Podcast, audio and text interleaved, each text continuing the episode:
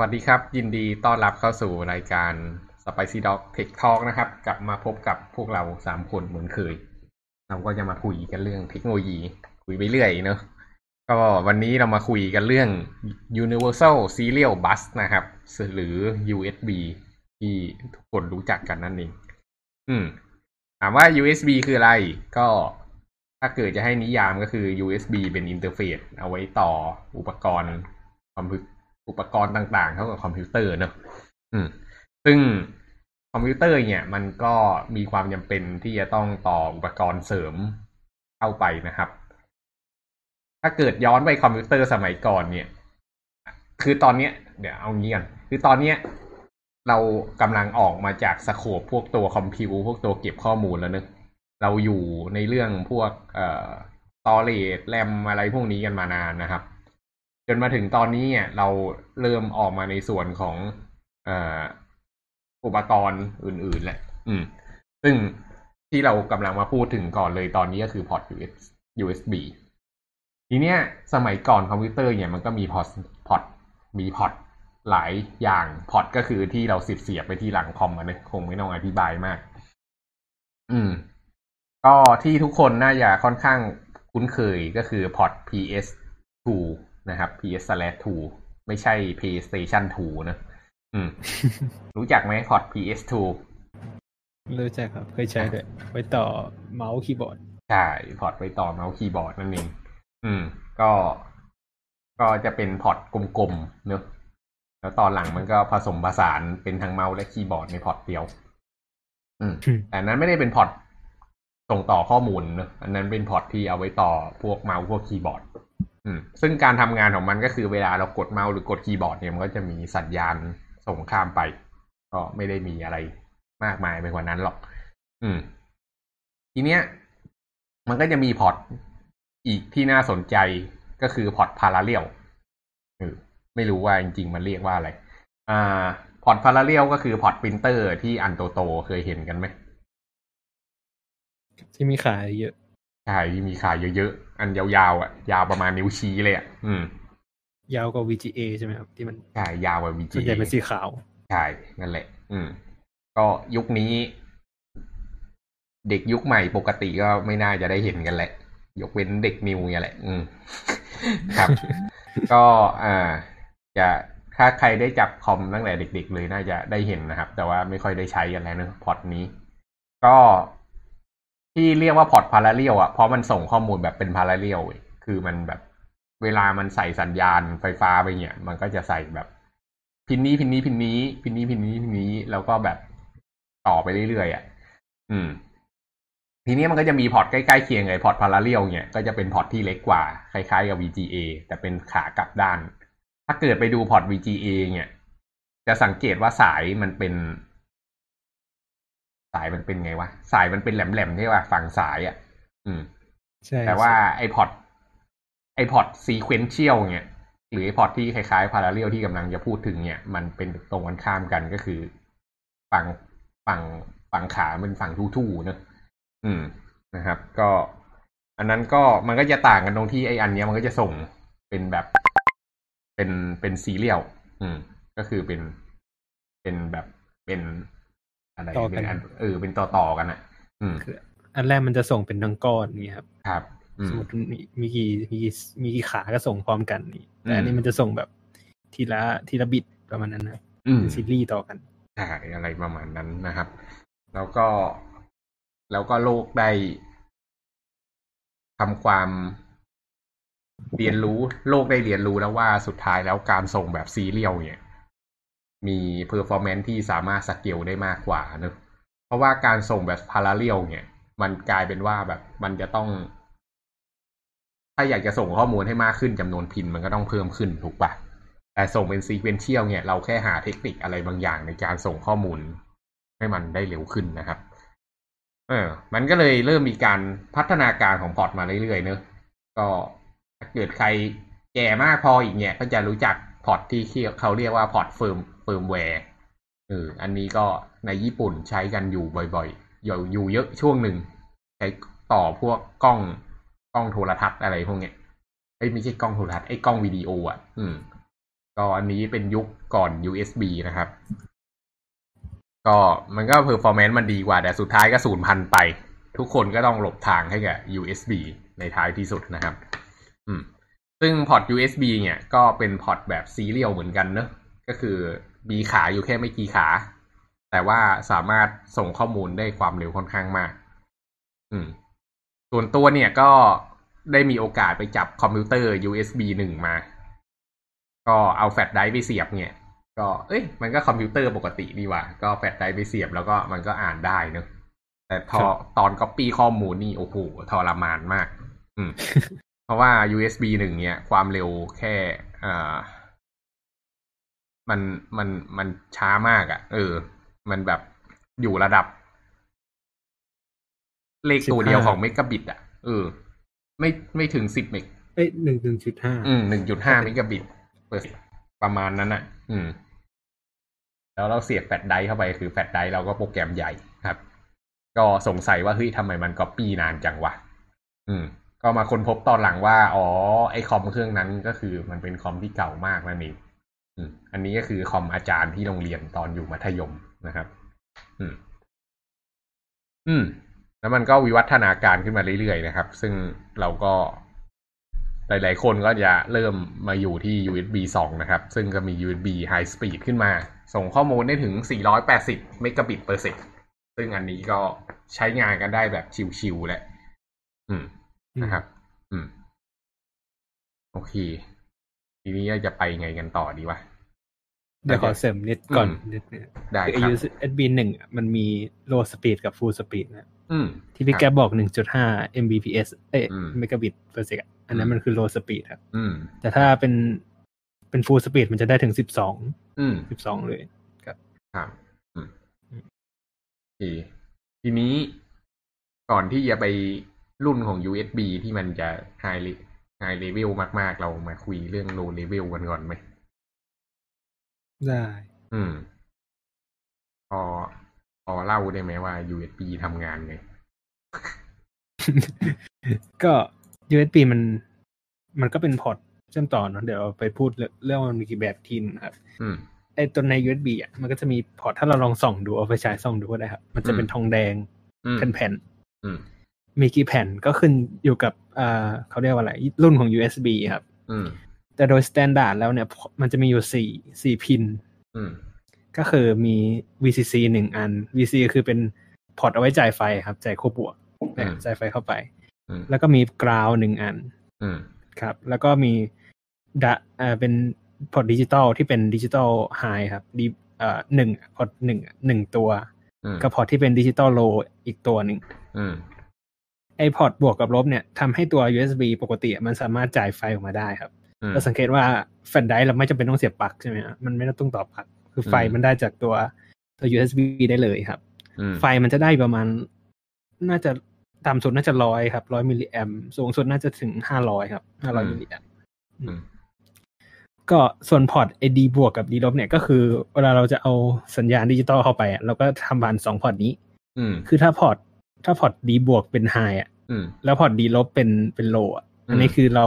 ใส่บิตหนึ่งเข้าไปใช่ไหมครับอืมแต่ถ้ากลับกันพอร์ต D บวกเป็น low แล้วพอร์ต D ลบเนี่ยเป็น high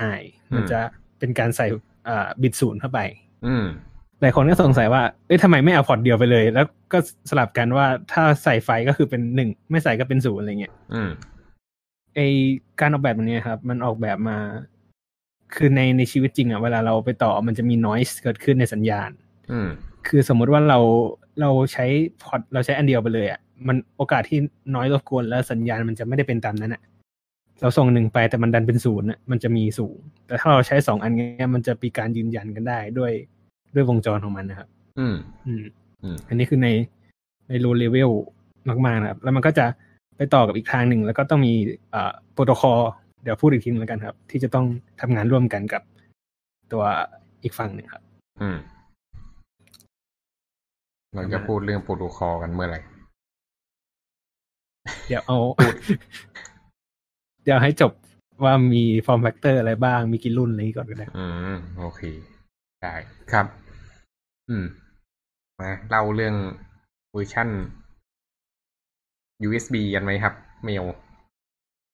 อะผมเล่ารออ้าวพร้อมไหมอืมก็ได้ก็ที่เล่าก็ได้เล่าเลยแล้วกันเนาะอืมครับ ก็อย่างที่จริงก็เมื่อกี้ก็พูดกันไปคร่าวๆแล้ว คือมันมี USB 1.0 ใช่ไหม ที่อืมเป็น 1.5เมกะบิตต่อ second อืมที่นิวบอกว่าเป็น low level อืมใช่ปะ low ใช่ low level เออโ low speed low speed เออ low speed แล้วมันก็จะมี USB 1.1 ที่นิวบอกเป็น high speed มันจะวิ่งได้ 12 เมกะบิตอืมต่อ second ครับอืมก็มี USB 2.0 ได้ 480 เมกะบิต per อืม second อืมแล้วก็ USB 3.0อืมได้ 5 เมกะบิต เอ้ย 5 กิกะบิต per second อืมแล้วก็มี 3.1 3.1 ได้ 10 กิกะบิตอืมแล้วก็ 3.2 ได้ 20อืมแล้วก็มี USB 4 ได้ 40อืมครับอืม คราวเนี้ยมันก็จะมีเรื่อง Type ใช่ไหมอืม อืม ก็ USB เนี่ยมันจะมี Type A Type A ก็คือที่เราเห็นกันเป็นปกติที่มันเป็นหัวสี่เหลี่ยม อืม อืม แล้วก็จะมี Type B อืม Type B เนี่ยจะใช้ในเครื่องปริ้นส่วนใหญ่ อืม มันจะเป็นหัวแบบว่า จะออกแนวคล้าย ๆ เออเรียกว่าอะไรอะสี่เหลี่ยมคางหมูมัน เกือกม้าอย่างเงี้ยมาประมาณนั้น อืมคถ้ารับถ้าภาพไปดูเครื่องปริ้นอะมันจะมันอีกมันจะมีด้านหนึ่งเป็น USB ใช่ไหมอืมแล้วอีกด้านนะจะเป็น Type B อืมเอ้ยอีกอีกด้านหนึ่งจะเป็น Type A เป็นสี่เหลี่ยมปกติอืมและอีกด้านจะเป็น Type B ก็คือที่เราพูดถึงเนี่ยลองไป ลองไปแงะดูก็ได้อืมเนี่ยเป็นคล้ายๆเกือกมาอืมอืมแล้วก็ Type C Type C นี่ก็จะเห็นในโทรศัพท์รุ่นใหม่อืมที่เป็นแบบ USB Type C อะเออออืมคราวนี้มันก็จะมี มันก็จะมีรุ่น มันจะมีรุ่นย่อยๆอีกอย่าง Type B อะมันจะมี มันจะมีมิ Type B จะแบ่งเป็นแบบมีมินิ B อีกมินิ B แล้วก็ไมโคร B อืมตัวไมโคร B เนี่ย จะเห็นบ่อยใน Android อืมมือถือ Android ครับไมโคร USB ครับ ใช่ มันอืมคือไมโคร USB นั่นแหละอืมก็คือเป็น มันเป็นรุ่นย่อยของ Type B อืม อืม แล้วก็จะมีแบบ มันจริง ๆ มันจะมีรุ่นอื่น ๆ อีก แต่ว่าหลักๆ ที่เห็นบ่อย ๆ ก็จะประมาณนี้ อืม ครับขอเสริมหน่อย อืมสำหรับ USB Type A นะครับ เอ่อ ข้อสังเกตเนี่ยก็คือมันจะมีทั้งหมดสี่พินเนอะอืม ก็ USB Type A เนี่ยรองรับตั้งแต่ USB หนึ่งมาถึง USB สองนะครับ แล้วก็มันก็มีวิวัฒนาการขึ้นมาช่วงหนึ่งนะครับ ก็คือตอนอัพขึ้นมาเป็น USB สามตอนประมาณปี 2011อืมในช่วงนั้นเนี่ยก็จะเริ่มสังเกตว่ามันมี USB ที่มันแบบเป็นสีน้ำเงินขึ้นมา เออ ก็คนก็จะแบบเฮ้ยทำไมมันเป็นสีน้ำเงินวะ อืม ก็แล้วเขาก็จะโฆษณาว่านี่เป็น USB สามนะ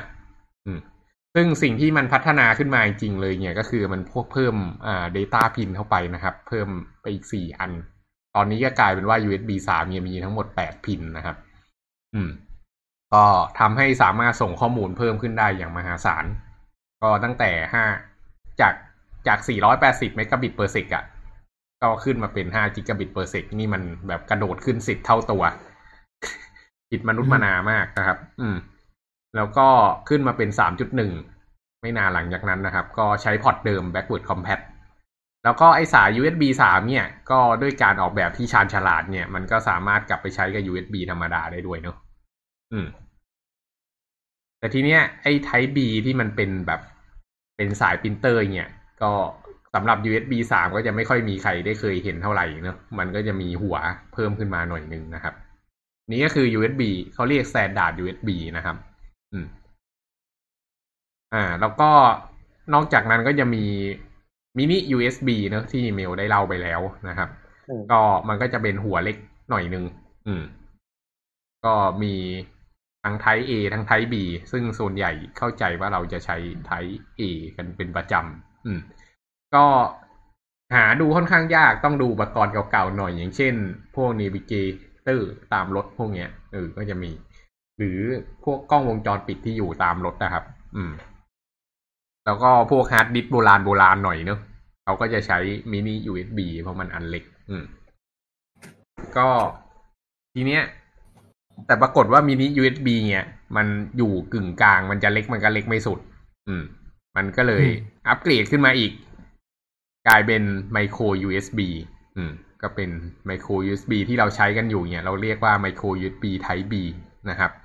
อืม ก็คงคุ้นเคยกันแหละ อันเนี้ย ก็อุปกรณ์ Android โลเทียทั้งหลายตอนนี้ก็ยังใช้ไมโคร USB กันอยู่ ก็เป็นพอร์ตที่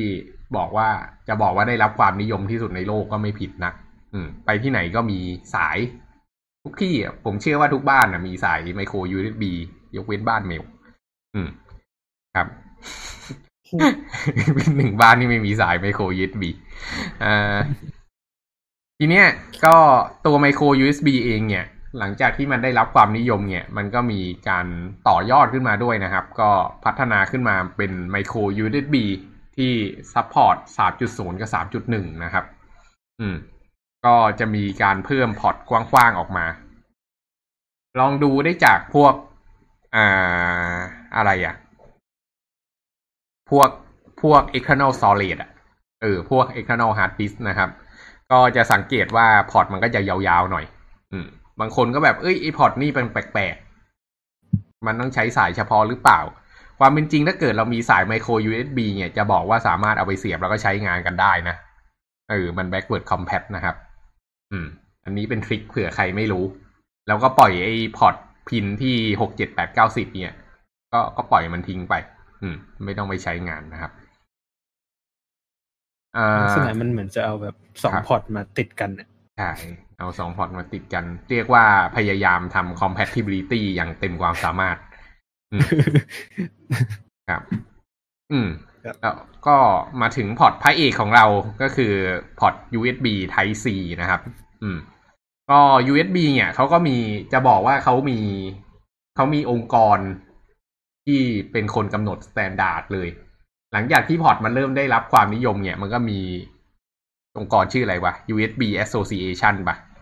อืม อะไรประมาณนั้นน่ะ อ่าเขาเป็นองค์กรที่จะคอย define standard ว่า USB ที่ออกมาแต่ละเวอร์ชันเนี่ย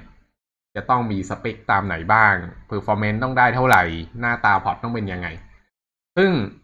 สังเกตว่ามันก็เริ่มมีปัญหานะครับว่าพอร์ต USB เนี่ย ถึงแม้มันจะชื่อ USB กันหมด แต่กลายเป็นว่ามันมี interface หลายอย่างเหลือเกิน ไอ้ micro USB จะไปใช้กับมินิก็ใช้ไม่ได้เงี้ยอืม แล้วไหนก็สายชาร์จ iPhone อีก iPhone ก็ขยันออกสายเหลือเกินออก Lightning ออกนู่นนี่นั่นมาทำไมเราถึงไม่ให้อุปกรณ์ทุกอุปกรณ์บนโลกไปเนี้ยใช้พอร์ตเดียวกันนะครับ อืม ก็เกิดเป็นองค์กรนี้ขึ้นมาแล้วเขาก็พยายาม achieve mission นี้แหละ แล้วก็ออก standard ที่ หวังว่าจะเป็นมาตรฐานโลก แต่ก็ยังเป็นไม่สำเร็จสักทีออกมาอันหนึงนะครับ ก็คือ USB Type C อืม ก็ปัญหาหนึ่งนะครับ ที่คนใช้ USB เจอกันเนี่ย ก็คือเสียบ USB ผิดฝั่ง อืม USB มันจะต้องเสียบให้ถูกด้านเนอะเสียบเข้าไปปุ๊บมันไม่เข้าคนแม่งก็จะฟลิปฟลิปปุ๊บแม่งก็เสียบไม่เข้าอีกแล้วฟลิปอีกทีถึงจะเสียบเข้า ก็เป็นความมหัศจรรย์ของของพอร์ตนี้ ก็เขาก็แก้อืม ครับว่าบางคนก็ฝืนดันไปจนไอ้นั่นหักเหมือนจกันนหนักไอ้แผ่น PCB อะอืมตรงนั้นอะนี่ก็ฝืนเกิน ครับ อืม ก็ anyway ก็ตอนหลังเขาก็เลยออก standard ใหม่มาเลยบอก เอ้ย งั้นมึงจะเอาเสียบด้านไหนก็ได้แหละ จะด้านบนด้านล่างก็ได้เนอะอืม ก็ออกเป็น USB-C หลาย ๆ คนก็น่าจะได้ใช้กันแล้วนะครับ นอกจาก USB-C เนี่ย จะจ่ายไฟให้กับ สมัยก่อน USB จ่ายไฟให้มือถือได้อยู่แล้ว แต่ทีนี้ USB-C เนี่ยก็เป็นพอร์ตที่สามารถจ่ายไฟให้กับคอมพิวเตอร์คอมพิวเตอร์อะไรพวกนี้ได้ด้วย ไปจนถึงจอภาพ อืม ถ้าเกิดไปดู USB รุ่นหลังๆ เนี่ยคือพอร์ต USB พอร์ตเดียวเนี่ย สามารถเสียบเข้าจอภาพ แล้วก็ทั้งจ่ายไฟแล้วก็ส่งข้อมูลได้เพียงพอ ก็มันจ่ายไฟได้จำนวนวัตต์ที่สูงมากนะครับ อืม เจ้า USB-C เนี่ยมันก็ compat ไปกลับไปถึงตั้งแต่ USB มาตรฐานที่ USB สองสามนะครับ ซึ่งก็ไม่ค่อยมีไอ้นี่เท่าไหร่หรอก ไม่ค่อยมีคนใช้เท่าไหร่ แต่จริงที่มันมาใช้ USB-C กันจริง ๆ เนี่ยมันจะมาอยู่ที่ USB สามจุดหนึ่งเนอะอืม แล้วก็ขึ้นมาเป็นสามจุดสองซึ่งส่วนใหญ่ปัจจุบันที่เราใช้กันอยู่ก็คือ USB สามจุดสองซึ่งส่งข้อมูลเนี่ยได้20กิกะบิต per sec อืม แล้วก็ สำหรับอุปกรณ์รุ่นใหม่ๆเนี่ยก็จะไปได้ถึง USB 4 ซึ่งตอนนี้ก็ยังไม่ได้ ไม่ได้มีเยอะขนาดนั้นอะ่ะ เพราะมันต้องใช้สายเฉพาะ แล้วก็พอร์ตเฉพาะด้วย อืมก็อันนี้ก็จะไปถึงได้ 40 กิกะบิต per sec นะครับ ก็แบบจะสตรีมพวก จอภาพ 8K อะไรพวกนี้กันได้เลย อืม อีกหน่อยก็ยังไม่ต้องใช้ เอ่อ เรียกอะไรอะไม่ต้อง ไม่ต้องใช้สายพิเศษ ไม่ต้องมีสาย HDMI แล้วอะก็ใช้ USB C ไปเลยอืมครับก็นั่นแหละ สรุปก็คือ USB C คืออนาคต อืม ครับอืมเดี๋ยวเสริมเรื่องไอ้หนึ่งจุดศูนย์สองจุดศูนย์สามจุดศูนย์ในอืมในเชิงของโครงสร้างนิดนึงครับอืมเดิมทีอ่าต้องเล่าก่อนว่าเวลาเอา USB มาต่อกันหลาย ๆ อันน่ะอืมสมมติว่าเราจะสร้าง network ที่เชื่อมต่อด้วย USB ครับอืมอืมมันจะมันจะใช้เป็น tiered star เนาะคือ star ปกติอะมันจะมี host อยู่ตรงกลางใช่ไหมครับครับแล้วก็จะส่งข้อมูลรับข้อมูลเอ่ออืมออกไปหาตัว slave อืมด้านนอกอืมแล้วตัว slave ก็ต่อกันไม่ได้หรอกครับ คือมันถ้ามันจะคุยกันมันต้องคุยผ่าน host อะไรอย่างเงี้ยอืม USB ก็เป็นประมาณนั้นครับ คือเขาจะมี host host อยู่ข้างบน แล้วก็แบบ เป็นพีระมิดลงมาครับ host แล้วก็ไล่ลงมา เอ่อเป็น node เป็น hub hub อืมก็จะต่อ node อีกทีหนึ่งอะไรเงี้ย ไม่สามารถไล่ย้อนกลับขึ้นไปได้ เป็นแบบ เป็นเหมือนลำดับชนชั้นอะไรเงี้ยครับ อืม อืม ทีนี้เมื่อก่อนอะตอนสมัย USB 1.0นะครับอืมเราตัว host อะมันเป็นได้แค่มันเป็นได้แค่ฝั่งเดียว คือฝั่งไหนที่ออกแบบมาเป็น host อะก็จะเป็น host โดยเฉพาะเลย ฝั่งไหนที่ออกแบบมาเป็น slave มันก็จะเป็น slave อยู่อย่างนั้นนะครับ ไม่มีทางเปลี่ยนเป็น host ได้อืมทีนี้พออ่า หลายอย่างหลายอย่างมันพัฒนาขึ้นนะครับ อุปกรณ์ที่มาต่อบางทีเป็น host ในตัวมันเองได้ อย่างพวกบอร์ดอะไรพวกเนี้ยอืมเขาก็เลยตอน USB 2.0อะ มันก็เลยเพิ่ม pin อีก pin ขึ้นมาอีก pin หนึ่งเรียกว่าเป็น ID พินอืมพอร์ตเนี้ย จะเป็นพอร์ตที่เอาไว้ define ว่าฝั่งไหนจะเป็น host ครับอืมอันนี้คือสิ่งที่พัฒนาจาก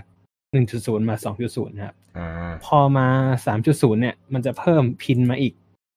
4พินหรือ2คู่อย่างที่พี่แก๊บบอกเป็นอืมอ่า เป็นพินที่ชื่อว่า อ่า super speed อืม transfer กับ super speed receive อืมคือ transfer มี2พิน แล้วก็ receive 2พิน receive บวกลบ transfer บวกลบอะไรอย่างอืเงี้ยมอืมแต่แล้วก็พอมาเป็น3.1 3.2ก็จะเพิ่มมาอีกเยอะมากเลยอืมถ้าลองลองไปดูรูปอะครับอืมแล้วพอเป็นไทป์สี่อะ การอืมวางพินอะ มันก็จะ มันก็จะวางอ่าพอร์ต พินมันจะวางตรงข้ามกันนะครับ อืม สมมติเราเราเอามาดูเนี่ย อืม พินที่อยู่ล่างขวากับอืมซ้ายบนน่ะมันคือมันจะเป็นพินเดียวกัน อืม อืม ยกประมาณนั้นครับ มันจะมันจะเรียงสลับกันมันก็เลยสามารถที่จะพลิกด้านไหนสลับเสีร่ายงบกันก็ได้ได้ อืม ใช่คครัรับบประมาณนั้นครับ อืมพอ USB Type C นี้ก็พอร์ตละเอียดมากเลยเนอะอืม ใช่ใช่ครับ แล้วทำไมเขาไม่สร้างให้มันเล็กๆงี้ตั้งแต่แรกนะสมัยนั้นมันคงจะแบบเทคโนโลยีมันคงสร้างไม่ได้มั้งครับอืม อืม มันจะมองว่าเกินจำเป็นอะไรอย่างเงี้ย อืมอ่อืมาอาจจะครับ ก็ นั่นแหละครับ อืม ทีเนี้ย มันจะมีพอร์ตอีกพอร์ตหนึ่งที่คนค่อนข้างจะสับสนนะครับ ก็คือพอร์ต Thunderbolt เออ รู้จักกันใช่ไหมอืม ก็มันก็มี Thunderbolt Thunderbolt โบราณมาอยู่เนอะซึ่ง Thunderbolt Thunderbolt โบราณเนี่ย มันหน้าตาจะคล้ายๆ USB Type B ที่เสียบกับปรินเตอร์ แต่มันไม่ได้เสียบ อย่างนั้นนะอืม อ่า Thunderbolt เนี่ยมันเป็นพอร์ตลิขสิทธิ์ของ Intel นะครับ มันไม่ได้เป็น standard ที่แบบเปิดให้ใครก็ได้มาใช้ คนที่จะใช้เนี่ยจะต้องจ่ายตังค์ให้ Intel แล้วก็ต้องมีชิปอะไรบางอย่างของ Intel สำหรับการ process นะครับ ซึ่งก็ Intel ก็สามารถคุมตลาดมาได้พอสมควรแหละ ส่วนหนึ่งที่อาจจะทำให้ประสบความสำเร็จขึ้นมาได้ก็พอ Apple ด้วยแหละมั้งที่ Apple ก็ adopt พอร์ตนี้มาใช้กับคอมพิวเตอร์ตัวเองด้วย เพราะฉะนั้นคนที่ใช้ Mac เนี่ยก็จะสังเกตว่าจะมีพอร์ตพอร์ตหนึ่งนะครับ ที่ที่อาจจะไม่ค่อยคุ้นหน้าคุ้นตา มันก็คือพอร์ต Thunderbolt เนี่ยแหละ อืม ซึ่งเจ้าพอร์ต Thunderbolt เนี่ยมันจะทำหน้าที่ได้สองอย่างหลักๆนะครับ อันที่หนึ่งก็คือส่งข้อมูลคล้ายๆกับ USB กับอีกหน้าที่หนึ่งก็คือเป็น Display Port ด้วย อืม หลายๆคนเขาจะเรียกมันว่าเป็น Display Port อืมสำหรับคนที่ใช้แบบ MacBook Air รุ่นก่อนหน้าที่จะเป็น USB-C เนี่ย ก็จะมีพอร์ต Thunderbolt มาให้ เวลาจะเสียบก็ต้องแปลงจาก Thunderbolt ออกมาเป็น HDMI เนอะอืม ก็ใช้งานได้ไม่ได้มีปัญหาอะไร พียงแต่ว่าต้องซื้อสายแปลงนะครับ อืมอ่ทีเนี้ยตอนหลังมันก็มีการรวมมาตรฐานขึ้นมานะครับพอร์ต Thunderbolt เนี่ย ถ้าเกิดสังเกตดูมันจะเป็นรูปสายฟ้าฟาด อืม แล้วก็ตอนหลัง มันมาใช้สายเดียวกับ USB-C เออก็ somehow some way ไม่รู้ว่ามันมาประจบกันยังไงนะ ก็กลายเป็นว่า USB-C เนี่ย ไอพอร์ตแบบเดียวกันเนี่ย ก็รองรับมาตรฐานการส่งข้อมูลแบบ Thunderbolt ด้วย ซึ่งเจ้า Thunderbolt เนี่ย จะมีมาตรฐานการส่งข้อมูลที่นำ USB ไปหนึ่งขั้นเสมอ ยกเว้นรุ่นใหม่สุดเนะมาส่งที่ 40 กิกะบิต per sec เท่ากันแหละ อืม ก็มันก็จะเร็วกว่า แต่ว่าคนที่จะใช้พอร์ต Thunderbolt ได้เนี่ย อันที่หนึ่งก็คือจะต้องมีชิปที่มันประมวลผลได้ ก็คือคอมพิวเตอร์เครื่องนั้นต้อง ต้องต้องต้องมีชิปของ Intel สักตัวหนึ่งในการทำ Thunderbolt นะครับ แล้วก็อีกอันหนึ่งก็คืออุปกรณ์ที่ใช้ก็ต้องรองรับ Thunderbolt ด้วย แล้วก็สายที่ซื้อมาใช้ก็ต้องรองรับด้วย อืม อันนี้ก็ อันนี้ก็ต้องดูสัญลักษณ์กันดีๆนะครับ ดูที่พอร์ตว่ามีสัญลักษณ์สายฟ้าฟาดหรือเปล่าเออถ้าเกิดมีก็แปลว่าเราเป็น Thunderbolt อืม ซึ่ง ก็ไม่รู้ว่าอุปกรณ์ที่มาเสียบมันจะเป็นหรือเปล่า ซึ่งโซนใหญ่ก็ไม่เป็นอะ อืมครับ อืมจบแล้วเราอะมีอะไรอยากจะเล่ากับ USB กันอีกไหม มาอืมเรื่อง Data Transfer ไทยเลยก่อนครับ ครับ ครับ ก็ USB เนี่ย นอกจากมันจะไปได้หน้าที่หลักของมันก็คือการส่งผ่านข้อมูลใช่ไหมครับ อืม ทีนี้เรามาดูดีกว่าว่ามันมี type ไหนบ้างข้อมูลที่ส่งผ่านกันได้ครับ อืม มันจะมีทั้งหมดสี่ type หลักๆนะครับ อันแรกคือพวก control type ครับ อันเนี้ยเป็นสัญญาณที่ host จะส่งไปหา slave เพื่อเอ่อ control ตัว slave ครับ อันนี้คือ control type บอกว่า อ่า ให้ส่งข้อมูลมาได้แล้วอะไรเงี้ยประมาณนั้นนะครับ อืม อืม อันที่สองคือ isochronous type อืมเอ่อต้องเกริ่นเรื่องสำคัญก่อนคือ USB มันเป็นพอร์ตที่เป็น asynchronous นะครับอืม คือเวลาเราต่ออุปกรณ์ไม่ว่าจะเป็นอุปกรณ์อิเล็กทรอนิกส์อะไรก็แล้วแต่เนี่ยมันมีวิธีการต่อสองแบบใหญ่ๆ คือ asynchronous กับ synchronous ครับอืมคือ asynchronous เนี่ยคือเราต้องมีการทำเขาเรียกว่าอะไรอะเหมือนเออเป็น handshake ครับบอกสมมุติว่าเราต้องการข้อมูลใช่ไหมเราต้องส่งสัญญาณบางอย่างไปบอกอีกฝั่งหนึ่งว่าเราต้องการข้อมูลอืมแล้วพออีกฝั่งส่งข้อมูลมา อีกฝั่งก็ต้องส่งสัญญาณกลับมาบอกว่าเอ้ยส่งข้อมูลมาแล้วนะอืมแล้วพออีกฝั่งหนึ่งรับข้อสัญญาณกลับไปว่ารับข้อมูลเสร็จแล้วนะ อะไรเงี้ยครับอืมอันเนี้ยมันเป็นเรียกสิ่งที่เรียกว่า handshake protocol ซึ่งอืมถ้าเป็น asynchronous เนี่ยต้องมีแน่ๆ handshake protocol ตรงนี้ครับอืมเอ่อแล้วก็อีกแบบหนึ่งก็คือ synchronous ก็คือเราไม่ต้องติดต่อกันโดยตรง แต่ว่าเราทำอ่าผ่านเขาเรียกว่าอะไรสัญญาณนาฬิกาครับอืมคือเราเราทำแบบ เราดู step ดูจังหวะของสัญญาณ ว่าควรจะส่งตอนไหนรับตอนไหนอืมประมาณนั้นครับ USB เนี่ยเป็นเป็นเอ่อ asynchronous คือต้องมีการทำ handshake ครับอืม ทีนี้เวลาเราเอา USB ไปต่อกับอุปกรณ์ที่มันต้องการความ real-time ครับอืมอย่างเช่นกล้องหรือไม่ก็ลำโพงเนี่ยอืมสมมติว่าเราต่อปกติมันไม่มี isochronous นะครับ ก็คือกล้องมันก็จะต้องมันก็ต้องทำ handshake protocol เพราะฉะนั้นอะไอ้ภาพที่ได้มันจะไม่แบบ มันจะไม่ตามเวลาจริงแหละมันจะเป็นภาพแบบดีเลย์ไปเยอะมากอะไรเงี้ยครับ อืม อืม isochronous เนี่ยก็คือเป็น data type ที่แบบใช้สำหรับพวกอุปกรณ์พวกนี้อืมความคล้ายคลึงกับ synchronous ประมาณนี้ครับครับ อันที่สองก็คือเป็น bulk หรือเป็นข้อมูลขนาดใหญ่อืมอันเนี้ยเป็นอ่าใช้สำหรับพวกเครื่องปริ้นอะไรเงี้ยครับอืมอันสุดท้ายคือ interrupt อืมอ่าอุปกรณ์ที่ต่อ USB ที่เราคุ้นๆกันอาจจะมีพวกคีย์บอร์ดกับเมาส์ใช่ไหมครับอืมไออุปกรณ์สองอย่างเนี้ยมันเป็นอุปกรณ์ที่มันไม่สามารถรอได้อืมคือไม่ว่ามันจะเป็น synchronous หรือ asynchronous มันไม่สามารถรอให้ระบบมันทำอย่างอื่นก่อนแล้วมาทำตรงนี้ได้อืมคือมันจะต้องทำการ interrupt ระบบ คือสมมติเราขยับเมาส์เนี่ยระบบมันจะต้องแบบ หยุดทุกงานแล้วก็มาดูว่าไอ้ยเมาส์เราขยับไปทางไหน อืมเพื่อให้มันตอบสนองกับผู้ใช้ได้ครับอันเนี้ยคือ Data ไทยที่เป็น interrupt ครับเอาไว้ต่อพวกคีย์บอร์ดพวกเมาส์อุปกรณ์ที่ต้องการการ interrupt ระบบอืมอืม อืม อืม ครับ อืมอ่าทีนี้ อันนี้คือ Data นะครับอืมทีนี้ USB อะเอ่อมันก็ต้องมีโปรโตคอลใช่ไหมครับ เหมือนคืออืมเหมือนว่าเป็นข้อกำหนดอืมระหว่างระหว่างผู้ส่งกับผู้รับว่า เราส่ง Data เป็นชุดแบบนี้ไปเนี่ย แต่ละบิตมันจะหมายถึงอะไรบ้าง แล้วชุดเนี่ยมันจะมีกี่บิตอะไรอย่างเงี้ยครับ อืมไอ้ USB โปรโตคอลเนี่ยเป็นอะไรที่ซับซ้อนมากนะครับ คือมันอืมมีหลายแพ็กเกจมากๆอยู่ในนั้น อืม ครับ มันจะมีแบบ อันแน่นอนมี handshake package แน่นอน เพราะมันต้องทำ handshake protocol นะครับอืมมันเป็น asynchronous มันต้องมี handshake แน่นอน มันอาจมันจะมีพวกอะไรล่ะ มันจะมีพวก token package อืม token package มันจะเอาไว้ เอาไว้ระบุแบบ ระบุเกี่ยวกับเอ่อระบุเกี่ยวกับผู้ผู้ส่งผู้รับอะไรเงี้ยครับ PID อะไรพวกเนี้ยโทเค็นอืมแพ็กเกจมี start frame package อะ มันจะต้องบอกว่า อ่า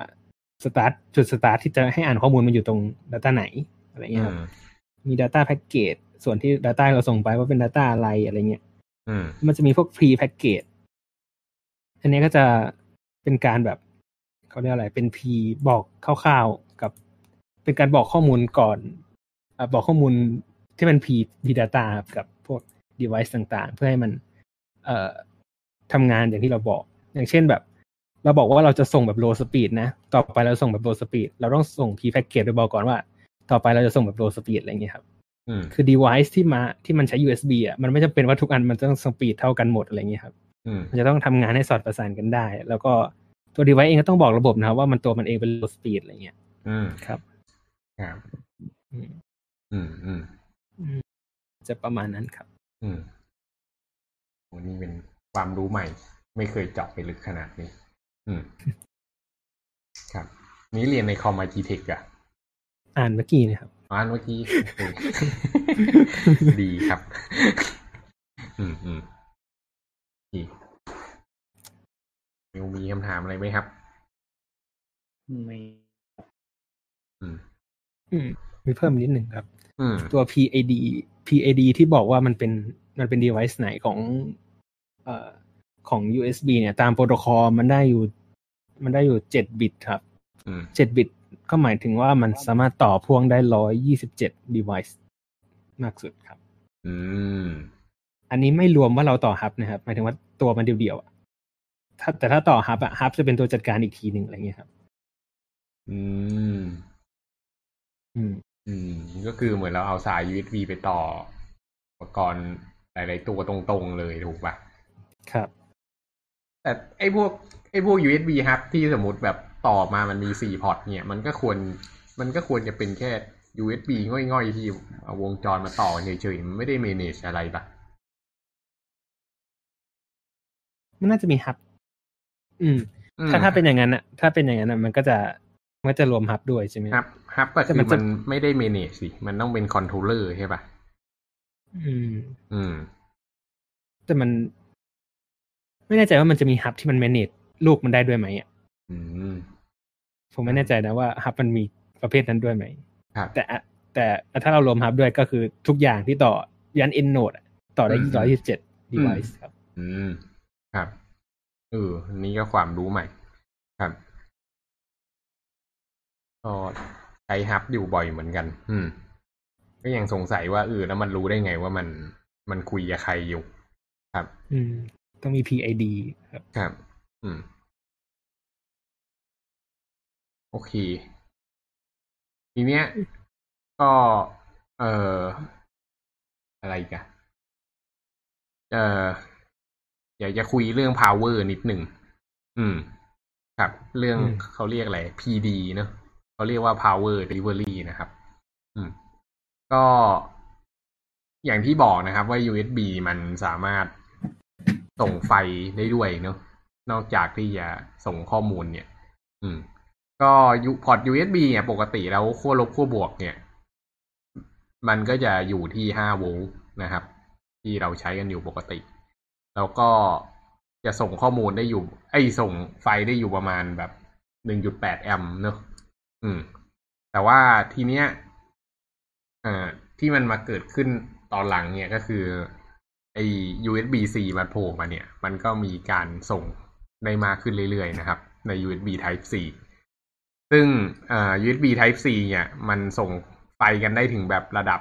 20 โวลต์ 5 แอมป์นั่นก็คือ 100 วัตต์ถูกปะอืม คุ้นคุ้นสูตรไหมอืม P เท่ากับ IV เนอะครับ อืม ก็ทีเนี้ยคนเวลานั่นนะคนก็จะสงสัยว่าตกลงมันยังไงกันได้ กันแน่วะไอ้โวลต์แอมป์เนี่ย คืออยากอันนี้เป็นความรู้ เพิ่มเติมนอกจาก USB เนอะคือถ้าเกิดเราอยากรู้ว่ามันส่งกำลังไฟได้เท่าไหร่เนี่ยให้ให้ดูที่วัตต์นะครับ อย่าไปดูที่โวลต์ที่แอมป์ก็คือเอาโวลต์เอาโวลต์คูณกับ ค่ากระแสก็คือค่าแอมป์เนี่ย เราก็จะได้เป็นจำนวนวัตต์ออกมาว่าตกลงแล้วเราส่งไฟได้กี่วัตต์ก็โวลต์มันก็จะบอกว่ามันส่งได้เร็วเท่าไหร่เนอะแล้วแอมมันก็จะส่งบอกว่าโวลต์บอกว่าแรงเท่าไหร่แล้วแอมส่งได้มากเท่าไหร่นะครับ อืม ทีเนี้ย อ่าสำหรับ USB Type C เนี่ยที่มันไปถึงระดับร้อยวัตต์เนี่ยก็คือแบบ เครื่องคอมพิวเตอร์ทั่วไปก็รับได้ เอามาใช้งานได้สบายๆเลยอะอืม ก็แต่ว่าทีเนี้ย เวลามันใช้จริงมันก็ไม่ได้ใช้เต็มประสิทธิภาพนะครับ มันก็จะมีการบล็อกกระแสลงมาเนอะบอกว่าไม่ได้รับแอมเท่านั้นเต็มๆก็จะรับแอมน้อยกว่า อืม ก็สุดท้ายมันติดที่ capacity ของแบตเตอรี่มากกว่าแหละแต่ทีเนี้ยมันก็ไม่ใช่ว่าแบบ เอาอะไรไปเสียบ USB-C แล้วมันจะจ่ายได้ตามนี้ตรงๆนะครับ มันก็ขึ้นอยู่กับเวอร์ชั่นของ USB ที่เราใช้ด้วยเนอะว่าเราใช้ USB เวอร์ชันไหน ถ้าเกิดยิ่งเป็นเวอร์ชั่นใหม่เนี่ยก็จะส่งไฟได้มากขึ้นทำ PD ได้มากขึ้นนะครับ แล้วก็อีกเรื่องหนึ่งก็คือเรื่องสายด้วยว่ารองรับได้เท่าไหร่ ก็ถ้าเกิดเราจะซื้อสาย USB ที่มาจ่ายไฟก็อยากจะให้ดูมาตรฐานดีๆหน่อย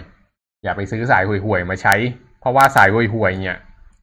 ทองแดงมันจะเส้นบาง พอทองแดงเส้นบางความต้านทานสูง ส่งไฟเยอะๆปุ๊บมันจะไฟไหม้อืมก็ให้ระวังให้ดีนะครับ เวลาจะซื้อสาย USB ตอนนี้นะครับ อืม ก็ นั่นแหละ อืม ไม่มีอะไรจะเล่าแหละครับ อืมเออ ไอเราอาจจะเคยได้ยิน OTG ไหมเคยได้ยิน OTG เออ OTG ครับอืม on on on to go ใช่ไหมครับอืม on the go to go สักอย่างเนี่ยอืมไอครับ OTG เนี่ย มันมันเริ่มตอน USB 2.0นะครับอืมคือเมื่อก่อนอะโทรศัพท์เวลาต่อคอมโทรศัพท์ก่อนเลยฮะสมัยก่อนแหละ เวลาต่อกับคอมอะมันโทรศัพท์เวลาต่อกับคอมมันก็จะยังไงเดียคอมมันจะเป็นคนคุมโทรศัพท์ใช่ไหมฮะอืม อืม แต่ว่าพอมี OTG เข้ามานั้นเนี่ยคือเอ่อพอ2.0มี D pin เข้ามาใช่ไหมครับไอมีอืม ID pin เข้ามาเนี่ยอืมไอเทคโนโลยีเขาเรียกว่าอะไรเอ่ออืมระบบที่เพิ่มเข้ามาก็คือ OTG อืมผ่านไอ ID pin ตรงนี้ครับตัวโทรศัพท์เองเนี่ยมันก็มีความมันก็มี CPU ของมันเองเนาะแล้วมันก็มีแบบมันก็มีความสามารถมากพอที่มันจะเป็น host ได้ครับอืมเราก็เลยเพิ่ม ID pin ตรงนี้สำหรับอุปกรณ์ที่สามารถเป็น host ได้อืม ทำให้โทรศัพท์ที่มีที่มีตรงเนี้ย มันสามารถคุมแฟลชไดรฟ์ได้อืมอืม อืมจนกระทั่งสามารถที่จะคุมคอมได้ผ่านพอร์ตตรงนี้เหมือนกันครับ อืม ครับ อืมอืมอันนี้คือที่มาของ OTG นะครับ อืม อืม อืมก็ต้องมีสายเฉพาะเนอะอืม ก็อันเนี้ยก็เป็นเหตุผลว่าทำไมยูไมโคร USB มันมีห้าพินเนอะอืม ใช่ใช่ครับ โอเคจบแล้ววันนี้ อืมสั้นๆครับ โอเคครับมีอะไรอยากจะเสริมหรือใครมีอะไรจะถามกันไหมครับ อืม สงสัยเรื่อง Lightning อืม มัน transfer ได้เท่าไหร่ หาไม่เจอพอร์ตพอร์ต Lightning ของ Apple น่ะเหรอครับอืม อืม ก็ นิดนึงก็คือสำหรับคนไม่ไม่รู้จักพอร์ต Lightning นะครับสำหรับคนที่ไม่ใช้ Apple นะ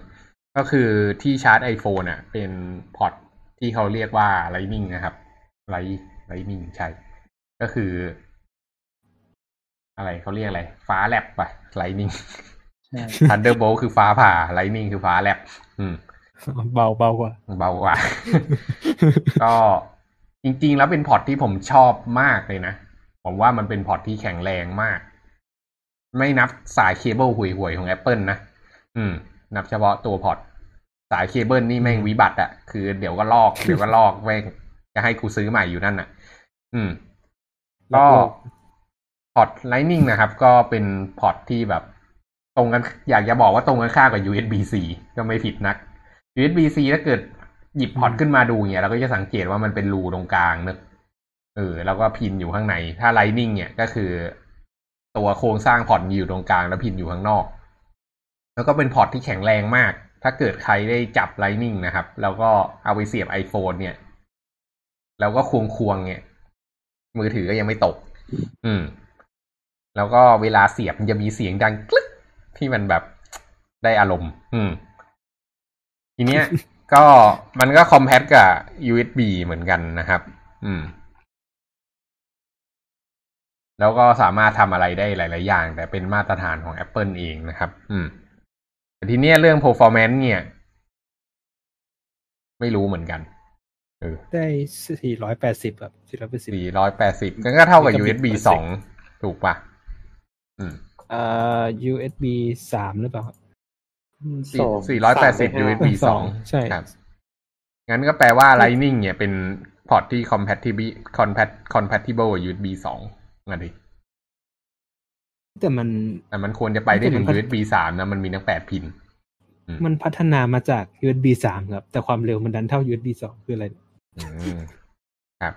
ก็แปลกอยู่แปลกเหมือนกัน Apple คงอยากมีพอร์ตของตัวเองอืม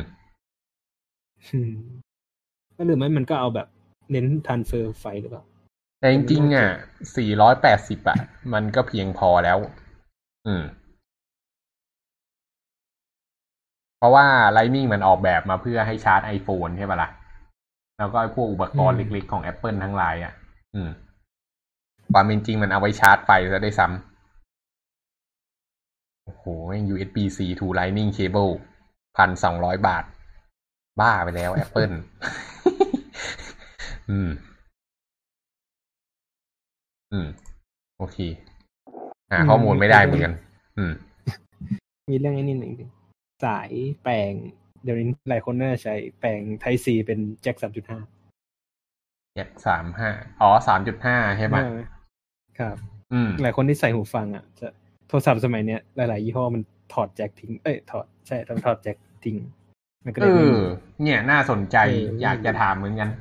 คืองี้ขอเล่าก่อนขออยากเมาท์คืออ่า คือพอร์ตมันมีสองอย่างเนอะมีพอร์ตดิจิตอลกับพอร์ตอนาล็อก อืม คือที่ชัดที่สุดเลยอะก็คือสายจอ ถ้าเกิดเป็น VGA ที่เป็นพอร์ตสีน้ำเงินเนี่ยมันเป็นอนาล็อกนะครับอนาล็อกครับ ต้องอธิบายไหมอนาล็อกคืออะไรอนาล็อกคือส่งแบบคลื่นส่งส่งไฟฟ้าเป็นแบบคลื่นนะอืม แล้วก็ไปแปลงแปลงผลเอา ส่วนอ่าดิจิตอลก็คือเป็นศูนย์หนึ่งศูนย์หนึ่งศูนย์หนึ่งที่เราคุ้นเคยกันนะครับ ซึ่งโลกของเราเนี่ยมันเกิดมาอย่างอนาล็อกมาก่อน แล้วตอนหลังมันถึงมาเป็นดิจิตอลนะครับ ทีเนี้ยอ่าถ้าเกิดสังเกตดีๆเนี่ยเสียงมันเป็นสัญญาณอนาล็อก อืมทีเนี้ยพอร์ตเสียงที่เราคุ้นเคยนะครับ ก็คือไอ้พอร์ตเล็กๆ กลมๆอะที่เราเสียบลงไป อันนั้นมันก็เป็นอนาล็อกถูกป่ะครับ แต่ทีเนี้ยพอมันมาเสียบเป็น USB แล้วมัน USB มันเป็นดิจิตอลเนอะแล้วมันแปลงอย่างดิจิตอลมันเป็นอนาล็อกได้ไง อืมก็มันก็ต้องมี คือมันมีสองแบบครับคือมันต้องมีอุปกรณ์ตัวหนึ่งที่ใช้แปลงเขาเรียกว่าเป็นแดกครับเป็นชิปแดก DAG แดกใช่ก็ป่ะคือ DAC ครับ DAC อะ อืม ใช่ digital to analog converterอืม โอเค ก็ไอชิป DAC ตรงเนี้ยเอ่อมันมีมันมีได้สองที่ที่แรกคืออยู่ในมือถือเรา อืมเอ่อซึ่งมันมีอยู่แล้วครับ แต่ว่า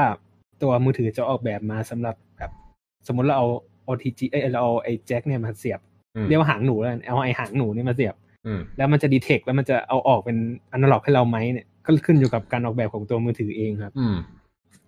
ทีนี้อืมเวลาเลือกซื้อมันก็จะมีอยู่สองประเภทก็คือ มีแดกฝั่งในเส้นเลยฝั่งในตัวสายเลยกับ ไม่มีแดกฝั่งอืมข้างในอืมอืม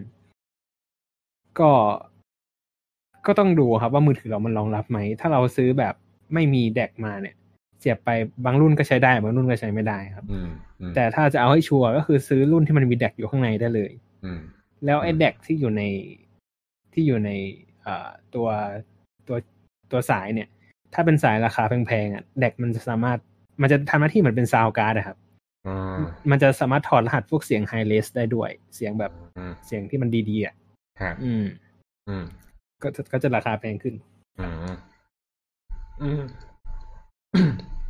พิ่งรู้ว่ามันเลือกฟังได้ อันนี้ประสบการณ์ส่วนตัวเนอะขอแชร์ ก็คือมีช่วงหนึ่งที่ work from home ไงแล้วก็พยายามจะ พยายามจะหาหูฟังที่มันแบบ ดีๆหน่อยเอาไว้ประชุม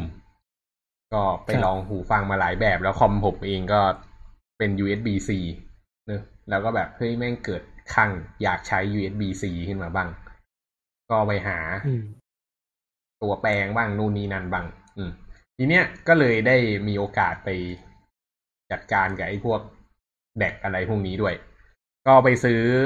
อุปกรณ์ที่เอาไว้แปลงจาก USB-C เป็น อ่าพอร์ตสามจุดห้าเนอะแล้วก็ ซื้อมาปุ๊บก็ใช้ไม่ได้ เออ ก็งงๆว่าทำไมมันใช้ไม่ได้วะ อืม แต่ปรากฏว่าไปเสียบเครื่องพ่อ ซึ่งเป็นหัวเว่ย โนวาเออ อันนั้นก็ใช้ได้ อืม แล้วก็ซื้อหูฟังมาหลาย ๆ อันนะครับ ก็ก็เสียบแล้วก็ใช้ไม่ได้เหมือนกัน อืม แต่ไปเสียบเครื่องพ่อแม่งก็ใช้ได้ เออ ทีเนี้ยไอ้พวกของที่ซื้อมาพวกนั้นก็เลยลาปากพ่อไป ตอนนี้เขาก็เลยมีทั้งสายทั้งหูฟังเต็มไปหมดเลย ที่ผมซื้อมาผิด เราใช้กับอุปกรณ์ตัวเองไม่ได้ อืม ก็เลยอยากจะบอกว่าเออก็ต้องก็ต้องดูดี ๆ ด้วยเนอะเวลา เวลาซื้อหูฟังอะไรพวกนี้ก็ต้องดูว่ามันมี embed แดกอยู่ข้างในด้วยหรือเปล่า ถ้ามันไม่มีมันจะใช้งานไม่ได้นะครับ อืมของผมก็ใช้ ใช้ใช้คอมพิวเตอร์ธรรมดาเนี่ยก็ก็ใช้ไม่ได้ไม่มี DAC อืม ส่วนพิกเซลนี้ก็ใช้ไม่ได้เหมือนกันเออแต่ว่าพิกเซลเขาจะให้ไอ้นี่ของเขามา ให้สายแปลงของเขามานะครับ ซึ่งไอ้สายแปลงอันเนี้ยก็ใช้งานได้ดีไม่ได้มีปัญหาอะไร แล้วพอเอาสายแปลงอันเนี้ยไปเสียบกับคอมก็ใช้งานได้ด้วย อืม ก็แปลว่าไอ้สายแปลงตรงนั้นอะมันมีแดก อืม ซึ่งแดกอันเนี้ยเข้าใจว่ามันมันเป็นชิปที่อยู่ที่หัวของสาย USB Type C เลยใช่ปะใช่ครับ คืออืมมันมันน่าจะใส่ได้สองด้านนะครับ ด้านไหนอืมยาวกว่าอยู่ด้านนั้น อืม อืมครับจะเป็นมันก็มันก็กลายเป็นว่าสาย USB เนี่ย สาย USB Type C มันได้เป็นไม่ได้เป็นสายที่โง่ๆอีกต่อไปใช่ปะเป็นสายที่ต้องมีวงจรอยู่ข้างในด้วย ครับ เออ แล้วมันไม่ร้อนเหรออืมมันมันสัญญาณเสียงมันไม่ มันไม่ได้ใช้ไฟขนาดนั้น แต่อ๋อแต่มันก็ขึ้นอยู่กับไอ้นี่ด้วยนะครับ เราเอาไปขับหูฟังอะไรคือหูอืมฟังอะหูฟังมันก็มี